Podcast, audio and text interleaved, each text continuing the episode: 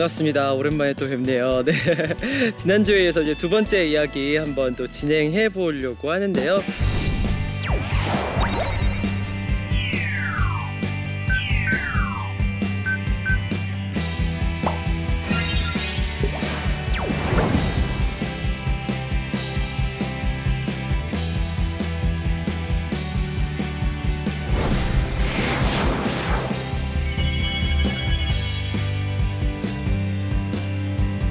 지난번에 이제 원피스를 찾기 위해서는 모험을 찾아 모험을 떠나야 된다 이런 말씀을 드렸는데 많은 분들이 되게 궁금했을 거예요. 모험을 어떻게 떠나지?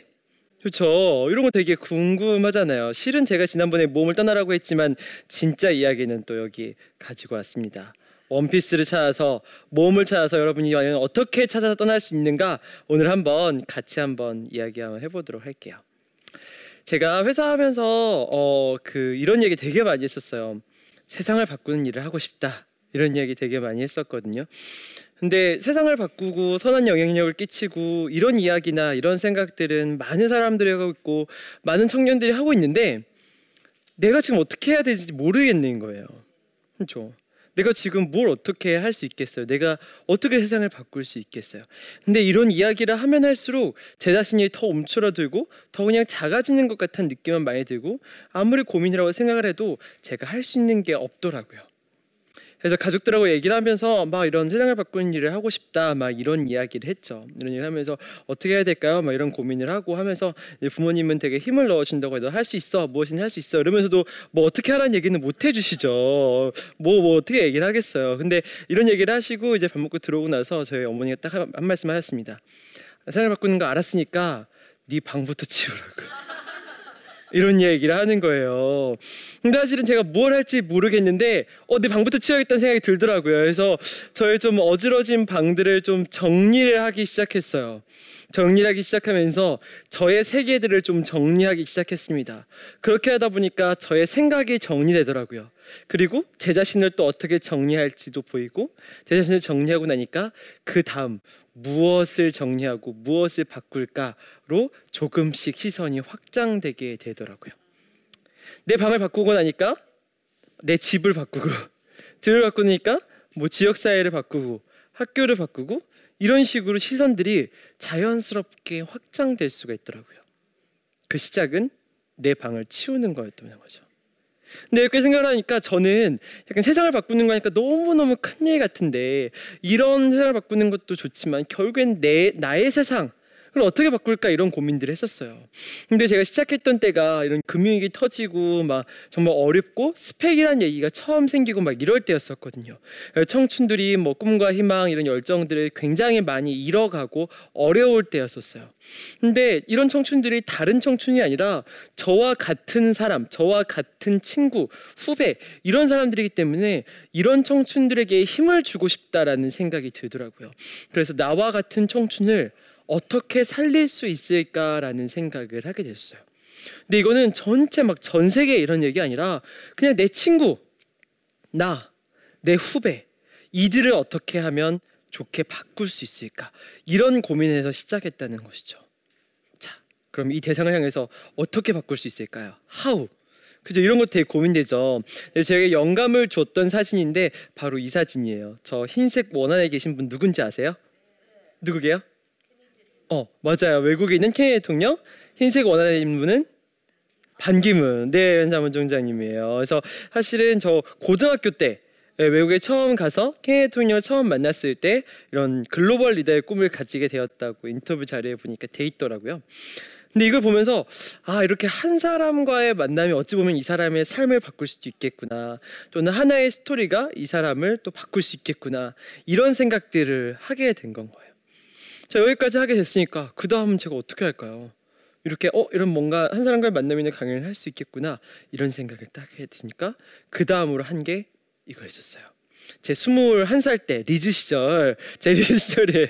스물한 살 때인데 제가 첫 강연을 했을 때예요.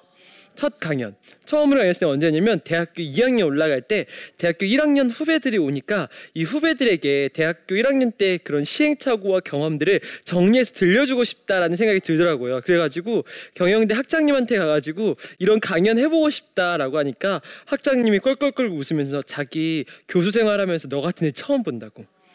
해보라고 하신 거예요. 근데 그래서 했죠, 처음을. 물론 잘했겠어요. 엄청 못했죠. 못했는데 이거 끝나고 나서 후배들이 1년, 2년 지나서 그때 그것 때문에 되게 좋았다고, 1학년 생활 잘했다고, 대학생활 잘 만들었다 이런 얘기 하면서 와, 내가 이런 강연을 통해서도 사람을 바꿀 수 있고 어찌 보면 이 사람의 작은 1년을 바꿀 수도 있겠구나 이런 생각들을 하게 된 건 거예요. 여기에 가능성까지 보게 된 건 거죠. 그래서 이게 이어지면서 이어지면서 더 많은 사람에게 더 높은 사람에게 이런 사람들을 같이 만날 수 있는 다양한 기회 이런 것들을 하다 보니까 지금은 저희가 뭐한 4천 번이 넘는 강연들을 진행하고 총 400만 명이 넘는 청춘들에게 이런 스토리나 이야기들을 전달하게 되었었어요. 그래서 이런 대상이 점차 확장되면서 아 정말로 우리가 세상을 바꿀 수 있겠구나 이런 식의 작은 확신들이 좀 들기 시작했었어요. 어디서부터 시작한 거예요? 방 치우는 것부터. 방 치우는 것부터. 그래서 저는 이제 성경 말씀 중에 이 말씀을 되게 좋아하거든요. 네가 작은 일에 충성하였음에 어, 네가 많, 많은 것을 내게 맡기리니 내 주인의 즐거움에 참여할지어다. 이런 말씀이 있거든요. 근데 사실은 이 작은 것 그렇죠. 사실은 큰 꿈을 가지라고 하지만 이 큰 꿈을 가지다 보면 작은 것에 충실하기가 정말 어렵거든요. 근데 이 작은 나의 세상, 아무것도 아닌 세상에 주목하고 이 세상을 더 좋게 만들고자 하는 생각을 가지고 그리고 제가 할 수 있는 선에서 한 발 한 발 내있다 보니까 그게 이어지면서 정말 세상을 바꿀 수 있는 그 시초까지도 이어질 수 있는 거예요. 여러분들 정말 첫 번째는 이겁니다. 너의 세상을 바꿔라. 그렇죠. 자신만의 세상, 자신의 가정, 자신의 자녀, 또는 자신의 학교 다 이제 수속된 곳이나 이런 곳이 있을 거예요. 근데 이런 작은 노력들이 이어지다 보면은 세상은 정말 바뀔 수 있다고 생각해요. 그런 사람이 수백 명, 수천 명이면 정말 이 세상 바뀌는 것은 아무 일도 아니라고 생각을 합니다. 몸을 떠나는 첫 번째는 바로 자신의 세상을 바꾸는 것. 이게 저는 첫 번째라고 생각을 합니다. 자, 두 번째, 두 번째 비교를 할게요. 그 많은 원피스에 보면 이런 얘기 나와요. 난 해적왕이 될 거야. 이런 식으로 루피가 되게 얘기를 많이 하거든요. 어떤 때 얘기를 하냐면 막 이렇게 죽기 직전에 막 쓰러지기 전에도 난 해적왕이 될 거야. 적 앞에서 되게 위급하고 다급한 상황에서 저렇게 얘기를 하는 거예요. 근데 저게 이해할 수가 없는 거예요. 왜 저런 상황에서 저런 식의 이야기를 저때 하고 있을까? 왜 저런 이야기만 약간 세뇌된 것처럼 반복하고 있을까? 이런 생각들을 했거든요. 반대로는 아, 저 사람의 꿈이 진짜 꿈이 저게 아닐까라는 생각이 들기 시작하더라고요. 그렇기 때문에 정말 자신의 무의식에 깊이 박인됐고 이 꿈에 대해서 정말 진심으로 어딜 가서든 얘기할 수 있게 되었지 않을까 이런 생각을 하게 됐었어요. 근데 저도 저런 게 있더라고요. 저도 저렇게 계속 얘기하는 게 있더라고요. 저는 어, 하면서 꿈 중에 하나가 그 우리나라에서 가장 큰 곳인 여기가 어딘지 아세요? 어, 상암 월드컵 경기장 여기서 하는 게 제 꿈이거든요. 여기서 하는 게 그래서 6만 5천 명 우리나라에서 가장 큰 곳이고 잠실 경기장의 3배가 되는 공간이라고 하더라고요. 2002년 월드컵 이후로 단 한 번도 다 채운 적이 없대요. 그래서 집회할 때 가장 많이 채웠다고 하더라고요. 2002년 월드컵 이후로는 그러면서 아 저기서 하면 어떨까라는 생각을 했었어요. 그래서 저도 모르게 저 이야기를 엄청 많이 했었어요. 강연 가는 가 자리마다 말하고 인터뷰할 때마다 말하고 뭐 이거 하고 싶다 계속 얘기 얘기를 하고 다녔거든요. 생각해 저도 그랬던 거예요. 제가 언제부터 얘기했냐면 찾아봤더니 제가 어느 한 다른 강연에서 얘기했을 텐데 2000 11년부터 얘기를 했더라고요. 그러니까 그 전부터 얘기했으니까 지금 몇 년째, 5년째, 6년째 계속 얘기를 하고 다니는 거예요. 계속. 저게 이루어질 수 있을까요? 어떻게 해요? 어떻게? 방법이 없는 거예요. 그래서 제가 할 수 있는 방법이 없는 방법이 없는데 그냥 꿈이니까 계속 얘기하고 다니는 거예요. 어딜 가서든 하고 싶다. 하고 싶다. 꿈이 뭐냐 그러면 한 채 망설임도 없이 왜냐 진짜 하고 싶으니까 저런 생각들이 드는 거야. 저런 꿈을 얘기하면 야 말이 된다고 생각해? 그 말이 된다고 생각해? 네가 할 수 있을 거라 생각해? 이런 얘기는 당연히 들을 수밖에 없어요. 주변에서 그런 얘기를 얼마나 많이 들었겠어요. 그렇죠. 저희 꿈과 희망을 주시는 저희 부모님 같은 경우도 정말 저런 이야기 들으면 알았다고 이런 얘기를 하시면서 열심히 해보라고 하면서도 약간 이제 그런 아무도 믿지를 않는 건 거죠. 사실은 제 자신도 안 믿어지거든요. 어떻게 하겠어요? 저는 진짜 불가능할 거를 생각하면서도 계속 얘기를 하겠어요. 계속 계속 계속 계속 얘기를 하고 근데 루피가 또 이제 또 한 얘기를 합니다. 루피가 한 얘기 이런 얘기를 해요.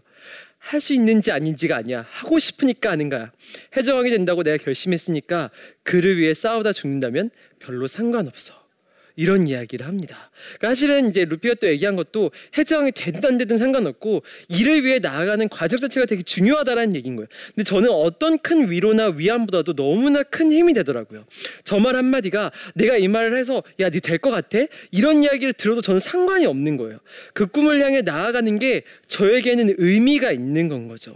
그게 저에게는 너무나 즐거운 모험이 될 수 있는 거예요. 할 수 있건 없건 상관없이. 그래서 5년, 6년간 줄창 얘기를 합니다. 그리고 청춘 페스티벌을 저희가 상암 월드컵 경기장에서 작년에 처음으로 또 진행을 했었죠. 아, 저 네. 저 이렇게 인터뷰할 때마다 항상 얘기하는 게 있어요. 인터뷰할 때 또 누구 만나고 싶으세요? 누구 초빙 이런 얘기 되게 많이 하거든요. 그래서 제가 항상 얘기하는 사람이 그 제 대학교 때 많은 영향을 줬던 알랭드 보통이라는 작가예요. 그래서 이 작가 꼭 모시고 싶다, 꼭 만나고 싶다 이런 얘기를 했었거든요. 이 이야기도 막 계속했어요. 됐을까요? 스토리상 됐겠죠. 이 알랭드 보통 되게 직접 갔어요. 직접 가서 인터뷰 진행하고 같이 이야기하는 거를 진행을 하게 됩니다. 너무 신기했어요. 왜냐면 저희가 알랭드 보통을 섭외하거나 찍은 게 아니었고 이걸 하다가 어느 순간 느닷없이 가게 된 거거든요. 근데 이 꿈을 계속 품고 계속 이야기하고 계속 하니까 이게 어느 순간 이루어지는 말도 안 되는 일이 일어나더라고요. 근데 여기까지 이르게 되니까 이제 막 꿈이 막 커지는 거죠. 막 오바마 어떻게 모실까 막 오프라 윈프리 어떻게 모실까 근데 여기 생각이 미치니까 어떻게 되는 줄 아세요? 저희가 원래 아, 작년이었죠. 작년에 진짜로 메일을 다 보내고 답까지 받았어요. 우리가 한 거에 그거를 또 계속 해가지고 이걸 계속 얘기하고 이렇게 하게 된 이런 글로벌하게 알 수 있는 사람을 어떻게 모실 수 있을까 이런 고민들을 했던 건 거죠. 그래서 이 생각을 한 날 알랭드 보통 만난 날이었어요. 만난 날 아, 생각하면서 이제 우스갯소리로 친구들 얘기하면서 아, 이런 걸 만날 수 있을까? 글로벌하게 유명한 사람 만날 수 있을까? 하다가 아 저희 알랭드 보통 한국에 모시는 것까지 진행하고 이게 같이 저희가 알랭드 보통 손석희 투샷이라고 하면서 저렇게 같이 진행했었죠. 한국에 초빙하는 것까지 또 이제 그 다음으로 진행했었어요. 그래가지고 지금은 이메일도 주고받고 이제 이런 사이가 되었죠. 저는 되게 깜짝 놀란 게 뭐였냐면 상암 월드컵 경기장을 하고 오면 애들이 막 놀라거나 막 이럴 줄 알았거든요. 근데 애들이 하나도 안 놀라는 거예요. 왜 안 놀라냐? 라고 물어보니까 될 게 됐네요. 이런 식의 반응인 거예요. 제가 더 놀랐어요. 그런 반응에. 제가 하도 얘기를 많이 하니까 이 친구들도 그거를 믿게 된 건 거예요. 근데 이 친구들이 믿게 되니까 반대로 그 이야기를 하니까 저도 믿게 되더라고요. 무슨 말인지 알겠어요? 제가 못 믿을 것을 못 믿지만 확신이 없지만 계속 얘기하니까 이 사람이 듣고 그 사람이 믿게 되니까 저까지 믿게 되는 거예요. 이런 식의 선순환 구정으로 믿게 되는 건 거죠. 근데 저는 이걸 하면서 아, 정말 이런 생각을 합니다. 정말 할 수 있거든요. 무슨 말이냐? 믿는 자에게는 능히 하지 못할 일이 없느니라. 이런 말 있잖아요. 사실 이 말씀들을 보면서 진짜로 정말 말도 안 되는 돌아보면 말도 안 되는 안 되는 순간들 불가능한 순간들이었었거든요. 근데 이 불가능한 순간들에 제가 이 꿈에 대해서 계속 얘기를 했던 것은 그 근저에는 이 탄탄한 믿음이 있었기 때문인 건 것 같아요. 말을 하면서도 못할 거는 없다라는 생각은 있었던 건 거예요. 근데 이런 믿음이 있으니까 그거를 계속 얘기하게 되고 이 믿음이 전이 되게 되고 상대방도 믿게 되고 저도 믿게 되고 이렇게 믿게 되는 건 거예요. 그래서 저는 두 번째는 이건 건 것 같아요. 믿을 때까지 이야기하라. 근데 이거는 기독교인에게는 기도이겠죠. 정말로 기도하고 계속 이야기하고 이 말씀 약속의 말씀을 붙들고 계속 청하고 이런 식의 과정들이 반복되다 보면 정말 못할 거는 없게 되는 그 무시무시한 그 엄청난 권세와 권능을 같이 또 경험할 수 있게 된다고 생각합니다. 그래서 모험을 찾았던 두 번째는 자기가 어떤 모험에 대한 생각, 꿈에 대한 생각이 있으면 바로 믿을 때까지 이야기하는 것. 이게 두 번째 방법인 것 같아요. 세 번째 방법 보도록 할게요.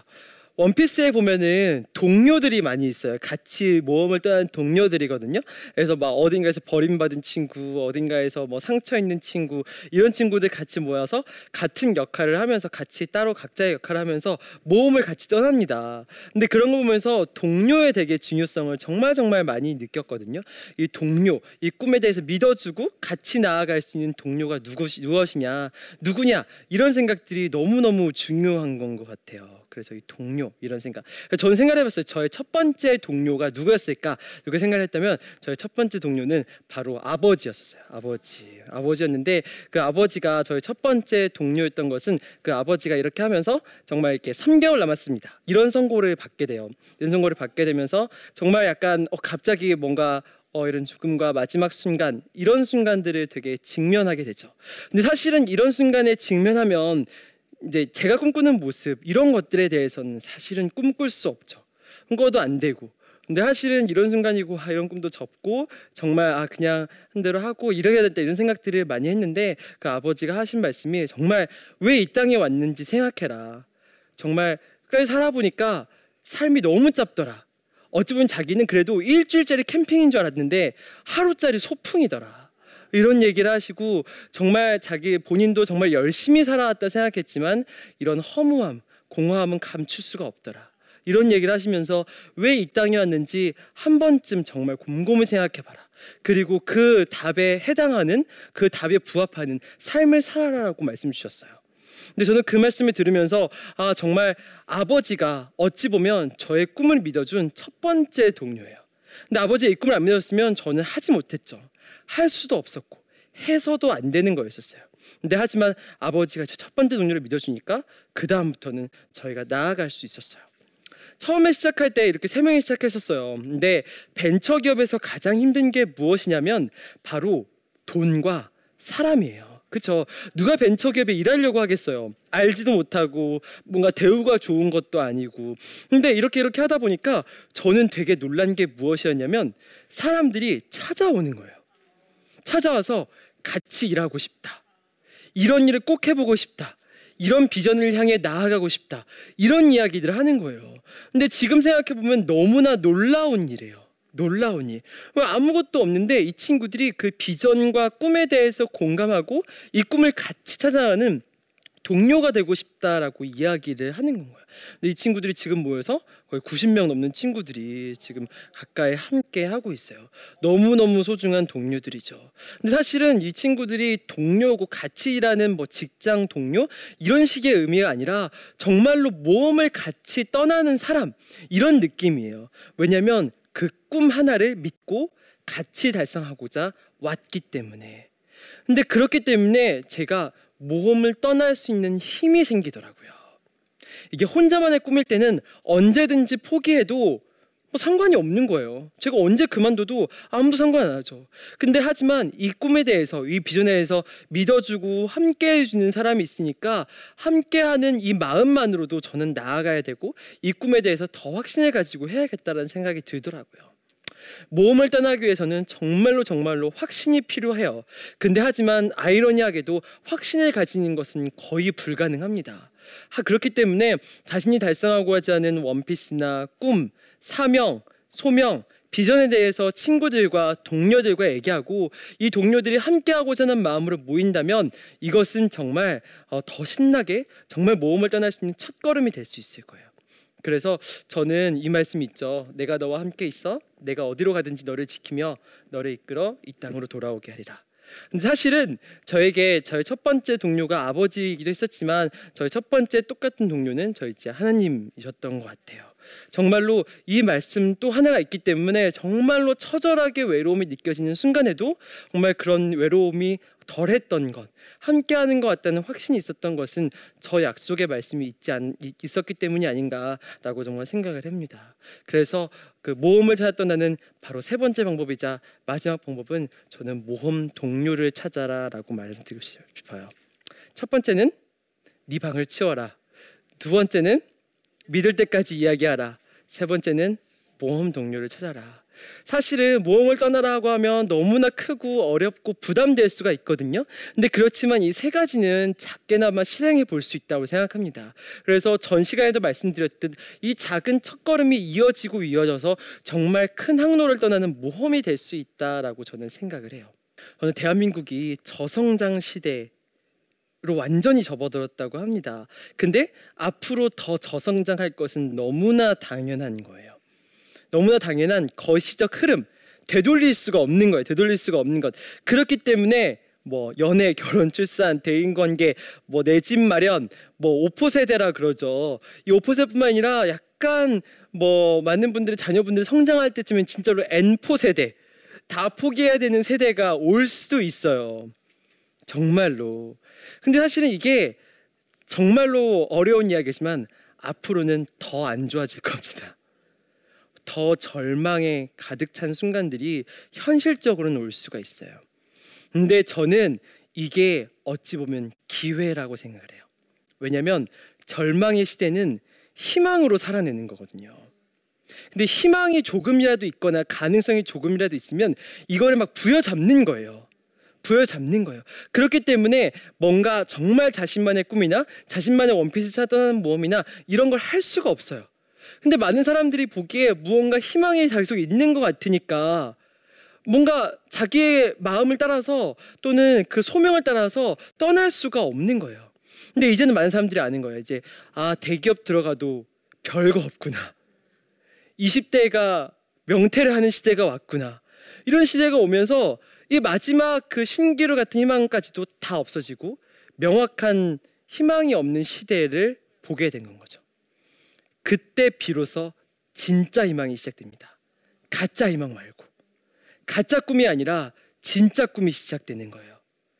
그래서 이제 부모님들이나 주변 사람들이 자식에게 예, 또 부모님에게 그런 이야기들, 넌 이거를 해야지 행복할 거야. 이런 얘기를 들을 때도 이제는 대응할 수가 있는 거죠.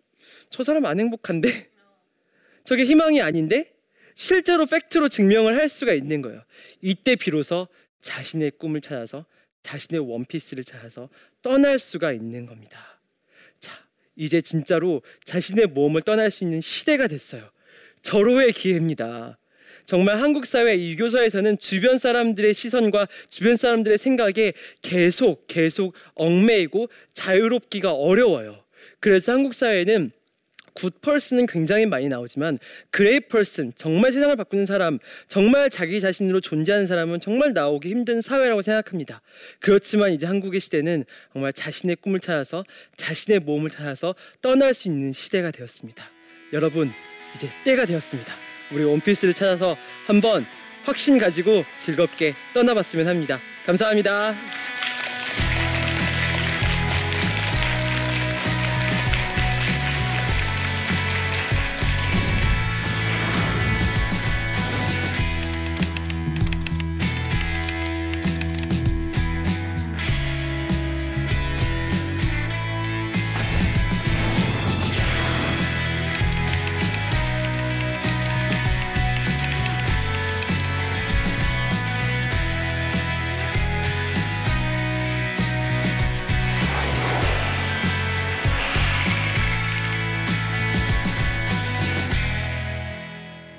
두 번째 마지막 강의까지 잘 들어서 너무너무 감사하고요. 그래서 오늘 또 마지막으로 여러분 함께 이야기 나누고 싶은 이야기 한번 같이 들어보도록 하겠습니다. 어, 초청하셨던 유명 인사분들 중에서 가장 기억에 남았던 분이시나 그분이 이제 하셨던 그런 말씀 중에 어떤 분이 기억에 남는지 궁금합니다. 네, 인상 깊었던 것은 오히려 약간 강연의 내용이나 이런 게 아니긴 했었는데 어떤 경우였냐면 제가 청춘 페스티벌의 행상에 어, 이제 가수 요조 씨라고 있는데 요조 씨가 오셨었어요. 오셔가지고 이제 얘기를 하는데 그 자기 이제 하늘나라로 간 동생 이야기를 하면서 이제 어, 오늘을 살아라 이런 메시지를 전하는 거였는데 요조 씨 본인이 자기가 울 것 같으면 울먹거리면 사람들 보고 휘파람을 불어달라고 한 거예요. 자 휘파람 소리를 좋아하니까 들으면 괜찮을 것 같다 이런 얘기를 했었는데 이제 울먹울먹 거리시니까 그 사람들이 몇천 명의 사람들이 휘파람을 부는 거예요. 휘파람이니까 몇천 명의 사람들이 휘파람 부는 거 못 들어보셨죠? 근데 그 휘파람을 부니까 그의 엄청나게 아름다운 노랫소리가 들린과 동시에 소름이 쫙 돋더라고요. 근데 왜냐면 이 이 몇천 명의 사람들이 그 요조 씨를 향한 열린 마음, 따뜻한 마음이 온전히 느껴지더라고요. 온전히. 근데 저는 이런 게 강연이고 이야기고 이렇게 하지만 이것의 가장 큰 본질은 무엇이냐면 마음이 다 통하는 느낌. 정말 마음이 활짝 열린 느낌. 이게 가장 큰 근본이고 소통의 시작이자 본질이라고 생각을 하거든요. 근데 저도 다른 뭐 엄청난 메시지나 이런 게 클 줄 알았는데 그게 아니라 마음이 활짝 열린 그 순간, 그 느낌, 그게 저는 너무너무나 인상 인상 깊었고 너무너무나 감동적인 순간이었었어요. 그래서 많은 사람들이 어, 누군가와 이야기를 들었을 때 뭐 치유됐다, 좋았다라는 이야기를 할 때 보면은 뭔가 엄청난 이야기를 해준 게 아니라 정말 마음을 활짝 였고 들어주는 공감과 경청이 가장 큰 메시지인 경우들이 많거든요. 그래서 여러분들도 누군가에게 마음을 전할 일이 있을 때 이제 이런 방식으로 공감과 경청으로 마음을 활짝 열어서 해주시면 상대방이 무슨 얘기를 들었는지 모르지만 엄청나게 좋은 영향과 기운을 받아갈 수 있을 거라 생각합니다. 네, 다음 질문 한번 받아보도록 하겠습니다. 네, 네, 강서 목동에서 온 임정자입니다. 오늘 강의가 너무 명품 강의로 어, 제 마음이 감사합니다. 와닿았고요. 요즘에 그 청춘들이 꿈이 없다고 하는 사람들이 많거든요. 꿈이 없는 청춘들에게 꼭 해주고 싶은 말이 있으시다면 한마디 부탁드리겠습니다. 네. 그 어, 많은 사람들이 이제 꿈이 없고 이제 꿈이 없어지는 시대고 그게 아까 마지막에 했던 절망의 시대 이렇게 되는 거거든요. 근데 사실은 이게 보면 그 꿈이 없지만 꿈이 없는 경우는 거의 없어요. 꿈이라 명칭되지 않은 건 있죠. 근데 자기가 무언가를 하고 싶다, 또 먼 나라에 가고 싶다, 또는 뭐 이런 책을 읽고 싶다 이런 것도 사실은 저는 다 꿈이라고 보거든요. 근데 이게 한국적인 관점 또는 이런 꿈이라는 개념 사이에서는 꿈의 범위 안에 안 들어올 것 같으니까 이거를 좀 부끄러워서 꿈이라고 못 칭하는 건 거예요. 근데 그래서 저는 얘기를 하는 게 이게 이게 없는 사람은 없기 때문에 내적인 어, 소리 그리고 내적인 바람, 내적인 소망 이런 것들에 대해서 주의 깊게 귀를 기울일 필요가 있어요. 나의 목소리, 나의 감정, 나의 생각, 나의 행동, 그분의 말씀 이런 것들에 대해서 주의 깊게 들을 필요가 있는 건 거죠. 근데 이거를 꿈이라고 칭하면 부끄럽거나 주변 사람들이 뭐라 할까가 부끄러우면 그냥 본인의 그냥 바운더리를 놓고 하셔도 상관이 없어요. 근데 그렇게 하다 보면 어느 순간 사람들이 저건 진짜 멋진 꿈이네. 정말 빛나는 꿈이네. 이런 이야기를 하게 될 건 거예요. 저는 인간이란 존재의 가장 크게 다른 점은 몇 가지가 있는데 첫 번째는 사랑을 할 줄 아는 존재라는 거예요. 상대방의 아름다움을 감지하고 사랑을 주고 마음을 줄 수 있다라는 존재고요. 두 번째는 꿈이 없으면 본인이 불편해지는 존재예요. 꿈이 있어야지만 살 수 있는 존재입니다. 저는 인간의 존재가 이것이기 때문에 꿈이 없을 수 없으면 본인이 불편해지는 상황이 있을 수 있을 거예요. 그렇기 때문에 이 존재성에 대해서 인지하고 이 자신의 목소리에 대해 잘 인지하게 되면 그 꿈을 찾아서 정의하고 나아갈 수 있을 것이라고 생각을 합니다. 어, 많은 사람들이 강연을 통해서 어떻게 변화할 수 있느냐라고 묻거든요. 강연을 변화할 수 있냐 묻는 것은 이렇게 나갈 때 또는 보고 나서 자신에게 자신의 삶에 적용할 딱 포인트 하나만 찾는 거예요. 하나만 찾아서 바로 오늘부터 실천하는 거죠.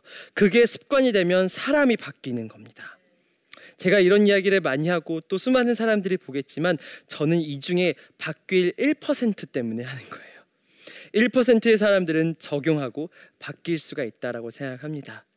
그래서 그 1%의 사람들은 원피스를 찾아 떠나는 모험 중에 반갑게 항로 중에 인사하고 서로 많이 도움 주고 하이파이브하고 함께 더 즐길 수 있을 것이라 생각합니다. 그 사람들 기대하고 소망하는 마음으로 오늘 강연 마치도록 하겠습니다. 감사합니다.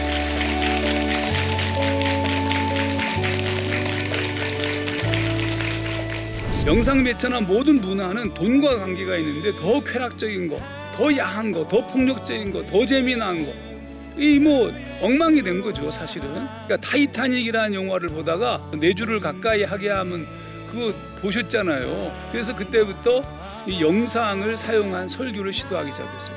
우선 영화로 대표되는 영상 메시지에도 하나님이 계시다. 그 속에 숨겨져 있는 어떤 메시지를 잡아내는 순간 그거를 저는 어떤 암호가 숨겨져 있다고 봐요. 그 숨겨진 암호를 푸는 작업. 그 순간 갑자기 영화가 복음의 도구가 될 수 있다는 거. 짧게 검은 사제들 얘기 좀 할게요.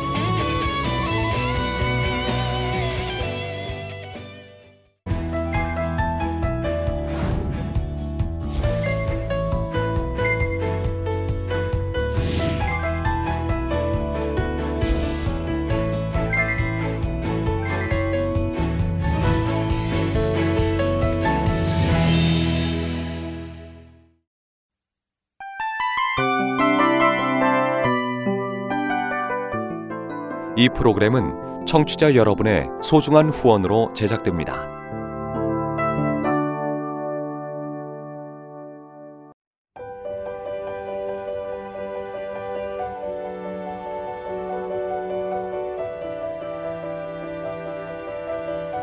세상에는 수많은 교회들이 있지만 더 깊이 있는 말씀 강해를 찾기 위해 크기로만 교회를 선정하지 않습니다. 보다 좋은 영적 콘텐츠를 더 많이 나누기 위해 방송비를 받지 않습니다. 1년 365일 복음만 전하고 싶어서 우리는 광고를 하지 않습니다. 온누리의 복음을 땅끝까지 CGN TV와 함께 땅끝 선교사가 되주세요.